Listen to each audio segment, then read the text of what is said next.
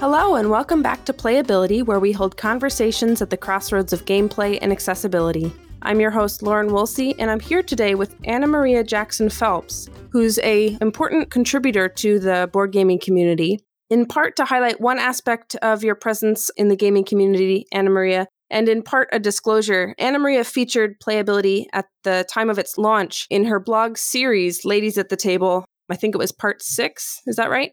Yeah, I think so. Yeah. That's a great series of posts. I read through all of them. Do you want to highlight briefly for our listeners uh, the other parts of your sort of presence in the community before we get started? Sure. So I do Ladies at the Table. That's been going for almost a year now. It's one of the first things I started doing in board gaming was highlighting women who create media related to board games. I have a series featuring women designers, an interview series. I've just started a recent food, gaming, and accessibility column with my son, who's non-neurotypical, and that's that's been a lot of fun. Um, let's see. I go to a lot of cons. I talk to a lot of people about games. I've written accessibility articles for CGI and a couple of other places now at this point. So I'm a little bit of everywhere, it seems like. That's perfect. That's perfect. So, our focus today for our listeners is not going to be on a particular game, as is common with a lot of our episodes. We're actually going to focus on a particular topic of accessibility. And today we're going to talk about color blindness and, in general, just accessibility behind that sort of aspect of thing, whether it's colorblind or you're in a situation where games would have benefited from thinking about that aspect. So, as we start this conversation, the one question we do ask everybody on the podcast is what does accessibility mean to you?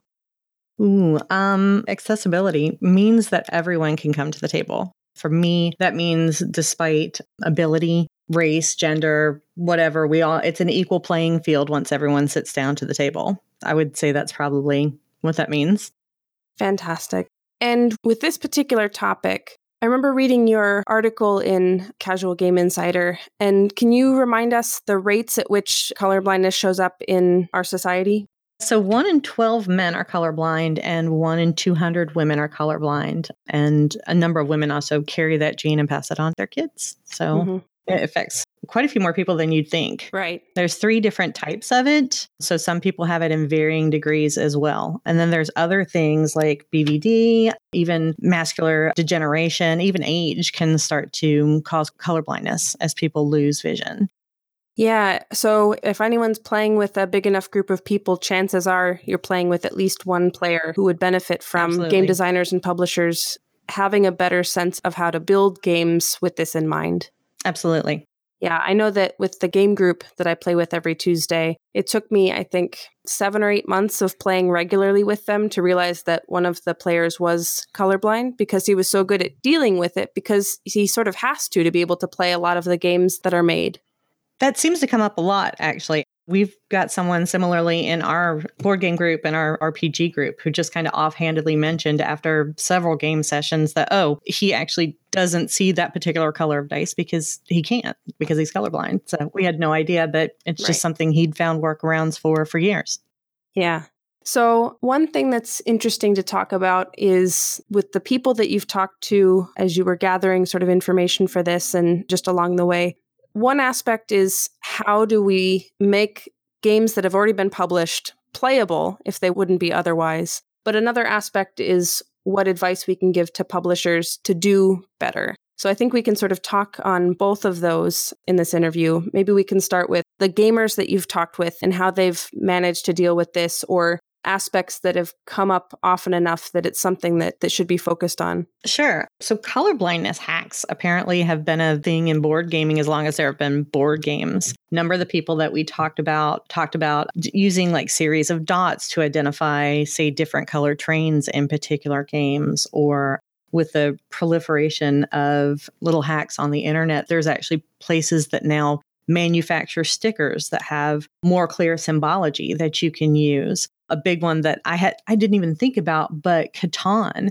for some colorblind players is near impossible because the terrain all just blends into one big blob, really. But there's a series of uh, black and white shaded stickers that you can buy and stick them right over your tiles. And it makes it so much more clear what's a field, where your sheep are, where your mountains are, and that sort of thing. So there are tons and tons of these interesting little hacks that people have been using for a while now to self mod these games to make it easier for friends to play. I know someone mentioned recently Sagrada is very hard for people with certain types of color blindness. Oh, so oh, they, I can believe that. Yeah. Yeah, uh, between the clear colors of dice and how close some of the colors are, that one's one that's particularly hard for me in certain lights. So um, just buying dice that weren't clear anymore actually helped a lot with that one. So, you know, maybe the, the game's not exactly as intended at that point, but everyone at the table can play. Yeah. One thing that I think would be interesting is if designers who are working on games that have not yet been published were to sort of look into the different hacks that players are already using so that they can incorporate those in the starting point design rather than have the gamers be the ones to fix the game afterwards. Did you come across any particular websites or sources that were a big one, or was it sort of spread across lots of different things? It was kind of spread across different things. Um, it seemed like a lot of people have the two or three hacks for the games that they like to play. So you would find, oh, here were stickers for the original Splendor before the before gems were there to do yeah. Exactly you know so but but that was one that kind of ties into what you were just talking about like this hack came out and then that kind of informed the publisher oh we need to do this the next time we print this game. So yeah.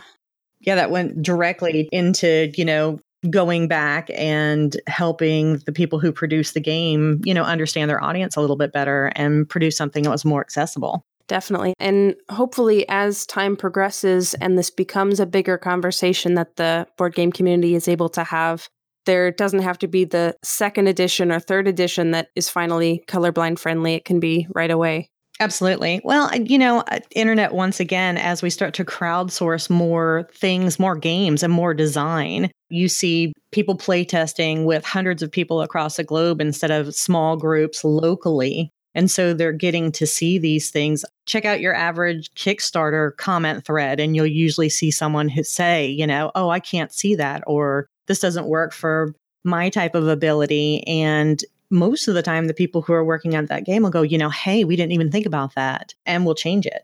I know recently, Deepwater listened to the folks that were talking on one of their Kickstarters as they were bringing a game over, and they ended up making a second set of chits to go with the game specifically intended for people who had low vision accessibility so that it was a little easier for them to to play. So, and I thought that was pretty fantastic. Yeah, definitely. Yeah, it seems like the more people that you play test a game with in the design process, the more likely you are to be able to get the right kind Absolutely. of perspective to fix those those issues.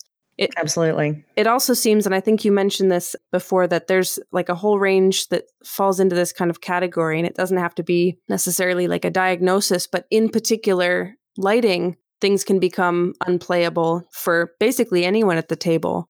Oh, sure. You know, low lights, everybody has their basement game room, you know, so that's always a a recipe for having low light issues. You know, we've got a gaming populace that's starting to skew a little older than we did 10 years ago. And, you know, every adult over the age of 40 starts to lose a certain amount of their eyesight. So that causes some issues with vision accessibility and color accessibility for sure. And, you know, that might be another reason why we're looking a little bit more closely, besides just being generally more informed and aware as a group of gamers. You know, it's not just that more people are going, hey, you know, you should think about us. It's more that the game community as a whole is going, you know, hey, we should think about everyone.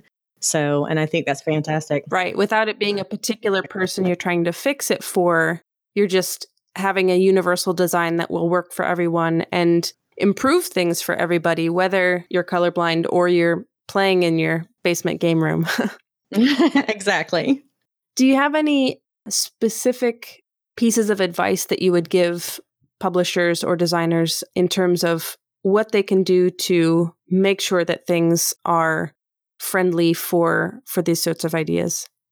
Well, I think for starters, I mean, we touched on this earlier. The bigger your playtest crowd, and that goes beyond accessibility, but just for everything, you know, mm-hmm. the larger your sample for that, the better feedback you're going to get in general for all sorts of accessibility issues.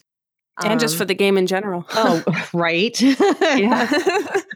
there are a number of tools online like Colblindor that actually, you know, kind of simulate things like color blindness, which would be great as just general overlays. I know that one person I contacted during my interview was just like, take your graphics and make them black and white.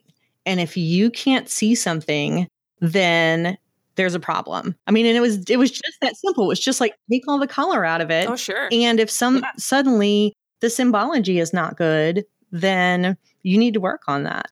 You know, so and and I just thought that was brilliant because it was just such a simple. I mean, anybody anybody could do. You could do that in Microsoft Paint. So yeah, that's a light bulb moment. It's like, well, yeah, that's easy enough. Right. Like, why why isn't everybody doing that? yeah, you know, looking out for hacks that other people do. I know these are the kind of things that some of the games that have been the best about recognizing colorblind accessibility have taken hacks that have already been done and, you know, incorporated some symbology or incorporated dots or tried to play with Some kind of double. coding. exactly Yeah. exactly so that that if you can't see it one way maybe you could see it the other way and i think that's another good one so Yeah, for sure. Have you ever come across maybe a designer or publisher who sort of pushed back against something that would improve the game for colorblindness because of thematic reasons or something like that? Like one example would probably be Sagrada, where I'm sure they stuck with those clear dice because, you know, you're building a stained glass window, it makes sense.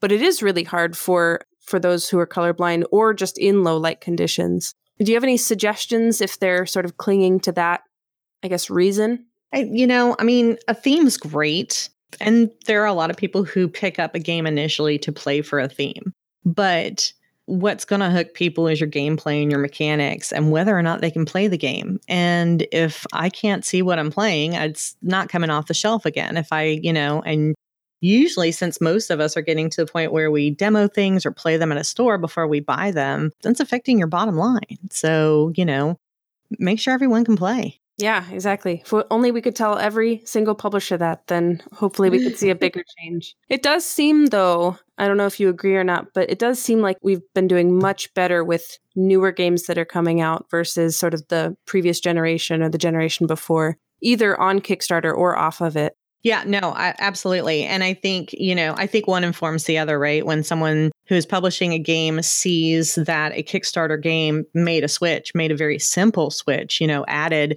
a symbol that also represented a color or something like that. And then they, you know, made a little bit more money. They had a lot more people talk about it, that word of mouth, that buzz, you know, that sort of thing. That makes the next publisher in line go, you know what? I need to do that too. So, you know, it's this little snowball effect that ends up really helping out the community as a whole. Yeah, definitely. Well, hopefully that continues to build. It does seem like there's a lot of things that are just very simple changes that, as long as someone along the process was like, hey, what if we did this? Then all of a sudden, just everybody benefits. Absolutely. Awesome. I think we covered the main topics that I wanted to, and I don't want this podcast to run too long. Is there anything else that you wanted to add for the topic? Not in particular. Um, I was just thinking, Meeple Like Us, if someone wants to go and look at an accessibility breakdown of games, um, does a fantastic job of of both like visual and neurotypical and just all the different things that might go into a game. So that's a that's a great resource for kind of looking at, hey, would this work for me? Would I be able to see this game? Let's go over here and check it out first. So Yeah, exactly. So if, if you can't demo a game in person, then that's another resource that you have to see if it's something that would come back off your shelves more than once. Absolutely. And to that, Geek and Sundry also had a really good article earlier this year. I think it was called like Like a Rainbow in the Dark that listed a whole bunch of just hacks you could use for color blind accessibility in games. And I thought that was pretty brilliant as well. Excellent. Awesome. Well, how can people find you if they want to connect with you and your work online? So I'm at Girls Play Games on Twitter, Facebook, Instagram. I love posting pictures of my dog and board games. Um, my two life loves. Um, and I um, I also review at Board Game Quest as well. So if you want to see what I think of a game, then you can head on over there. Perfect. Well, thank you so much for coming on Playability. Well, thank you. Have a great evening. Me too. For more information about the topics that we discussed in this episode and the links that we just mentioned, we'll have those in the About This Episode section on our website at playabilitypod.com. And if our listeners have any questions or comments that you would like to share with us, please email us at playabilitypod at gmail.com and find us on major social media platforms as at playabilitypod. Thanks again for listening. Play with a new perspective.